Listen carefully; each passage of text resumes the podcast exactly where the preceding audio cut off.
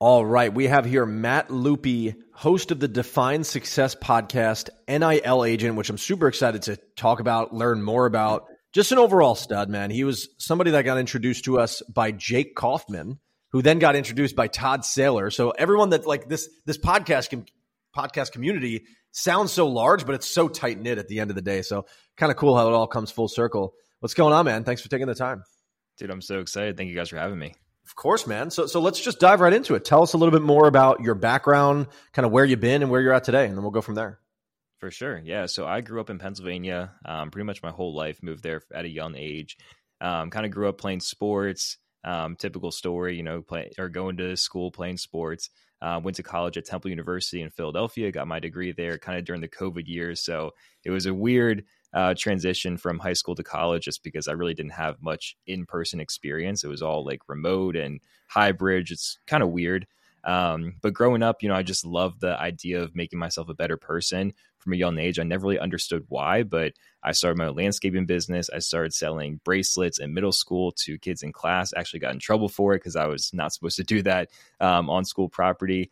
Um, and that transition just to what I'm doing today. I mean, I have a podcast, I work in sports, have other side hustles going that I just want to become a valuable person to others, just, you know, inspire people. I love fitness. I love just educating people on their potential and showing them that things are possible. Love it. Where, where did you, uh, where did you go to high school? Cumberland Valley in Mechanicsburg, PA. Yeah. Yeah. So I went to Shippensburg. I, I okay, live in, yeah. I live in Pennsylvania right now. So it's gotcha. small world. That's cool. Uh, so what? So what brought you? You're in Austin, Texas now. What brought you to, to Austin, Texas from the Philly area? From yeah. Pennsylvania? So I actually spent my last uh, semester of college in Nashville. I was doing a full time internship, and it was kind of an opportunity that through my program at Temple, they just let you kind of do whatever you want, find a full time internship. It can be in Philly, it could be anywhere else. Just go do your own thing. So I chose a spot in Nashville, and I love the idea of just getting out of the state, getting away from home. Um, love home, love my parents, but it was just an opportunity for me to grow and meet new people and make new connections, travel a little bit. So I love that concept. I went back home after that, but then it came to a point where my friends and I were like, hey, we're all graduating from college. We all grew up in Pennsylvania. Let's all try something different. We all wanted to go back to school to get a different or a graduate degree, but we're all, all going to take a gap year or two and just kind of figure things out, just find ourselves. So, like, hey, let's just throw a dart at the map. Um, we chose Texas, looked at like all four major cities, and Austin just became the best opportunity and haven't really looked back since. So many like minded people that you guys know, I'm sure. And it's just a great community of fitness, entrepreneurship, health, and I love it here. Yeah, man, you're you're in the right spot. So so let's let's transition over to NIL because it's a hot topic lately. It's it's like the wild west out there in terms of like regulations and things like that. It's a relatively new concept. Why don't you talk about like how you got into that industry and then like we'll walk through the business model of all of, of all of it for sure. Yeah, so I've been working in the sports industry um, with the agency for three years now. I started as a college student, just kind of stumbled across a great opportunity, said to an individual, Hey, I'll work for free. I just want to provide value and show what I'm worth, and ended up working my way up to bigger roles. Um, when NIL came about, this was July 2021. I really had no interest. I didn't know what it was, what it was going to entail. I knew I wanted to become an NFL agent someday, but I wasn't like interested in the marketing side of things. I just kind of brushed under under the rug. And then I saw the potential. I saw my colleagues start to work with athletes, younger athletes. I saw the deals that were being made. I was like, hey, I can do this. There's nothing holding me back. So I went and got registered. I started recruiting my own clients. It was actually a really cool story. My first client signed the day I graduated from Temple. So I'm sitting in graduation. I get out, check my phone. He's like, I just signed my contract. So it was a super cool moment, just like kind of closing the uh, the door on the last chapter, starting the next one. And since then, I've worked with numerous athletes. Um, our entire agency works with 30 plus um, college football players across the country. All the big programs. We got t- some of the top names in college football right now. And, you know, I'm just here to provide value. I want to obviously get these guys deals, get them to a good situation on the field. But at the same time, it's being a mentor, it's being a friend, it's being a a someone that can they can rely on if they need help in school, relationships, mindset, um, just helping in all aspects of life. So I'm super interested in this because I played college football at a school that no one cares about. Uh, so NIL would never care about me, right? But the point I, the point I was getting to is the the generation that came after the classes that came after my class, you know, at at various levels of college football, even the even some of these five star recruits in high school are it's it's pretty impressive to see some of these deals they can strike. What is yeah. the actual you know what does the process look like for you guys to get your foot in the door to build those relationships and then maybe talk us through an example of a deal and what that actually what a deal actually means and what that you know process looks like? For sure. So i guess first starting with like recruiting the athlete. So a lot of what we use as our recruiting tool is social media. And as you guys know brand is everything. So what brand can you put out to, towards athletes to show like you're about it. Like you're going to provide value. You're going to be showing up on a daily basis in multiple aspects of your life. So you're reaching out on social media to find these athletes you want to work with. From there, once you have that relationship, you're, you're their agent. Um, it's going to local places. So if they play in Tuscaloosa, Alabama, it's finding everything around the U- University of Alabama that might be interested in working with a student athlete. If it's someone with a bigger name, then you can start working with bigger brands. We worked with Champ Sports, Adidas, Nike, Panera Bread, all these bigger time companies that have bigger budgets, they want bigger athletes, they want high quality content, and um, reaching out to them and showing what we can provide. It's not always about asking and saying, hey, we want X amount of dollars. It's like, hey, we can provide good content. This is what we've done in the past, and these are how many followers this athlete has. Um, and then from there, it's just trying to make sure we have a good relationship with those companies. And then, as you guys know, I'm sure is uh, there's a lot of schools that are indirectly paying these athletes now. So that's navigating the transfer portal, high school recruits, helping them get to a good position as a player, but also financially, uh, which is a interesting topic at 18 years old. Some of these guys are walking into six figures now. Yeah. So, so with that being said, like as these deals unfold, what constitutes a good deal? What constitutes a bad deal? Can you give us some examples of when things went super right and when things did didn't pan out the way you wanted? For sure. To? Yeah, I mean, good deals. I would say shorter term is going to be better for college athletes, just because it's so it's always changing. If you have a freshman and you're locked into a four year deal, that freshman could blow up and be the next Heisman Trophy winner in three years, and now they're getting paid at an extremely discounted rate because they didn't get into a good deal from the beginning. Um, I've seen contracts where companies try to take the the intellectual property and the content of these athletes for their entire career. So if you sign a player as a freshman and then they go on to play in the NFL for 10 years, they're still using the content. They still own the rights to that player. So just some legality things that you got to look out for. Um, other bad deals, you got to you got to make sure you're look, working with good companies. Um, we've run into situations where you accept a deal, you sign a contract, and then that company goes broke, and they they don't have the money to pay the athletes after after the deal's done, which is not fun for us because we don't get paid. It's not fun for the athletes; they don't get paid. Um, so I guess just vetting the company, making sure they're in good standing, and then also just making sure your athlete's going to be in the proper situation that they're not going to get ripped off. Sure. And so, what does your process specifically look like? Like, how are you going about identifying athletes to align with? And then, I mean, at the end of the day, it is kind of sales where you you have to sell them on using your agency. Walk us through that. Yeah. So for me, it's kind of like a long term game. So I am currently getting a master's because you have to either get a master's degree or, or a law degree to um, be an NFL agent. That's a long term goal for me. So in two years, I'll be able to represent NFL athletes. In the time being, I'm trying to build my pipeline, my experience. So I'm working with athletes that maybe will be draft eligible in two years that I can walk into a situation now and already have clients in 2025. So that's kind of like a long term play for me. Um, on top of that, what I'm trying to do is just provide value is showing like hey, if this player is like struggling to find playing time on the field, they want to transfer, or let's let's say maybe they come from a bad family situation. How can I provide value as a man uh, with my mindset, the books, the connections I have to help them grow as a person as well? Because it's not all about business. It's not all about football. Like these guys don't want to talk about football today. They already do it. So how can you provide more value and just be a friend to them as well? That's great. Uh, so that you you mentioned something connection. So how important are your strategic alliances, your connections? Like, what do those actual alliances look like, and those connections look like? How do you build out your your team? Your how do you build that uh, you know stream of value between all your relationships to drive to to to to your clients?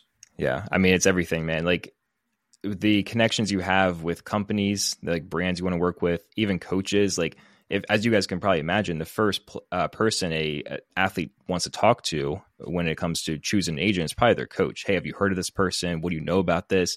Like after Georgia won the national championship, our agency was in their bit uh, in their building two months later, touring the facility, shaking hands with the head coach.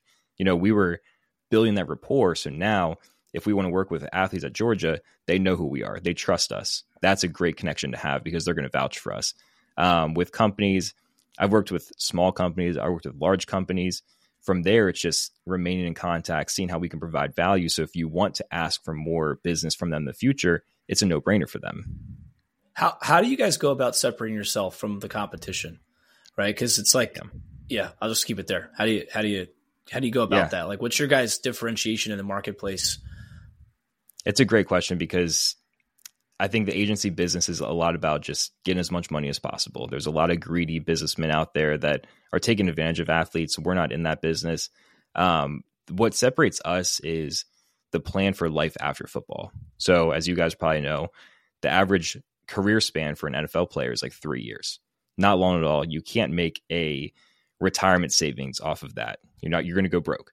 So, what is going to be your job, your business, whatever you want after football. So, what we've done is find the passions of our athletes. What do they want to do? We have one player, he's still in the league, he's on a practice squad, so he's not an active player right now on a 53 man roster.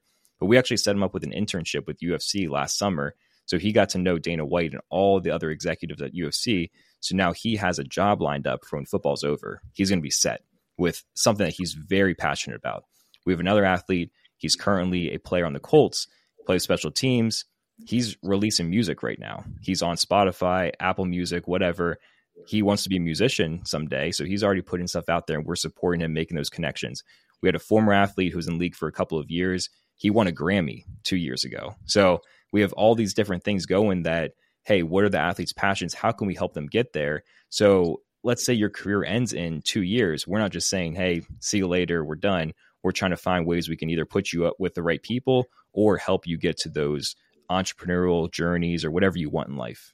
Sure. So so shifting to you personally because um it's what it's what it sounds like you don't own the business, but right. you have the mindset of someone who you know is an entrepreneur like you're you're you're an entrepreneur at heart and you have all the, this information that you've collected how are you able to stay patient over these next couple years, knowing that ultimately like the vision is to be an NFL agent and you have that clear path. But like, how tough has it been for you over these next couple of years of just like, there's some bit of holding back on that end because you don't have ownership. Um, would love to know about that. Selfishly, that that's kind of where my head goes sometimes. Of like, damn, I want to yeah. run, but sometimes like if you're so in alignment with your vision, you're able to hold back a little bit. So I would love to walk through that on the mindset side. Yeah, it's extremely tough. Um, I, I struggled with this last year um, in the pre draft cycle. There was an athlete I was working with directly, and he was declaring for the NFL draft. I couldn't directly represent him, but our agency could. We have other agents. So we make the pitch for him. And I just basically said, hey, I can't be your direct agent, but I'm going to be with you alongside every single process. We had a great relationship. We were friends for years, and he ended up choosing a different agency. I strongly believe that it was because I wasn't able to become an agent myself. Like I couldn't be the one that was on the contract with him. So that hurt a lot because that is loss on money, that's loss on experience, all these different things that I was like, man, I'm missing out on all of this right now.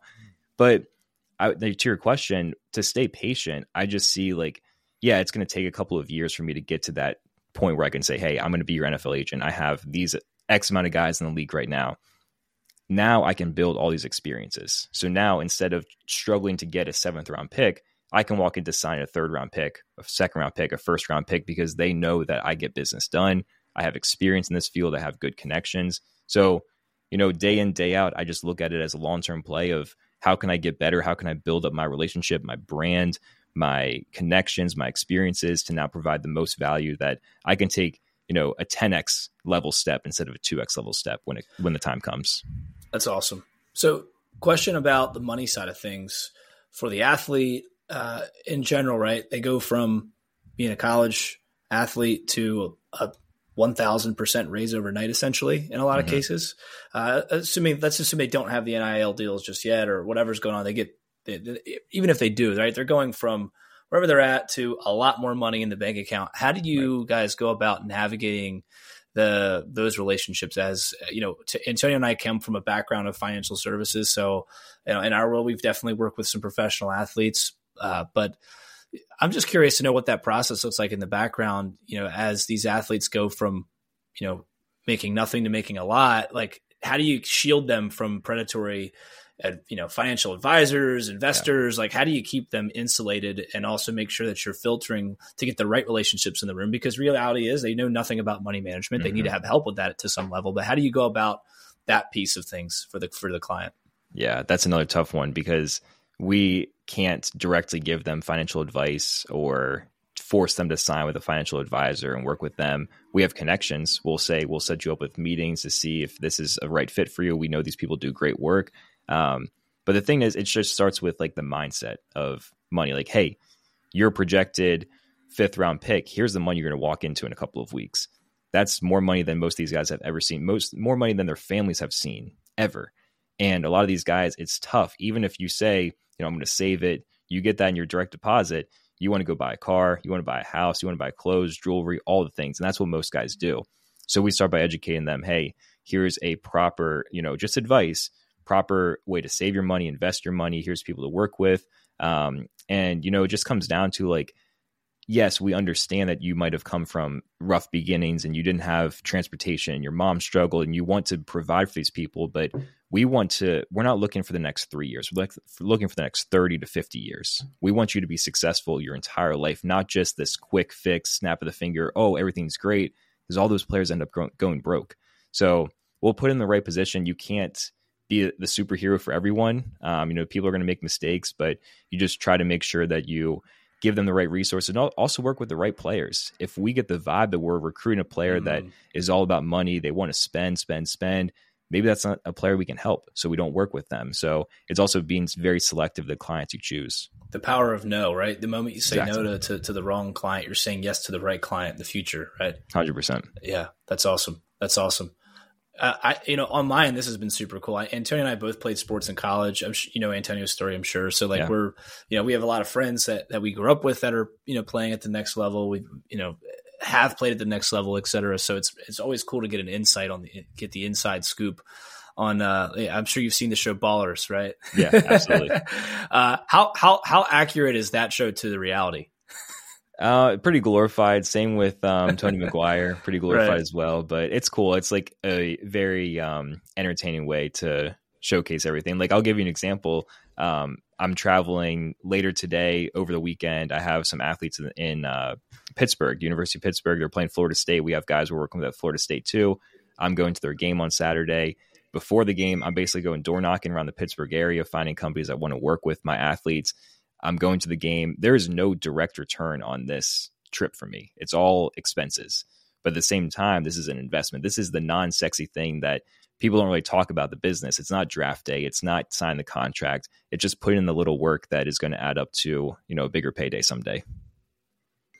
So for you personally, how are you able to keep up with like on the personal development side? Because I have to imagine there was some form of limiting belief early on, like you're rather younger or the same age as these athletes, right? So mm-hmm. how having them respect you, right, when you're not an older person with all this different experience, like what was that that initial feeling like, and then how were you able to become so valuable in the marketplace through you know your your specific routines? Can you walk us through that?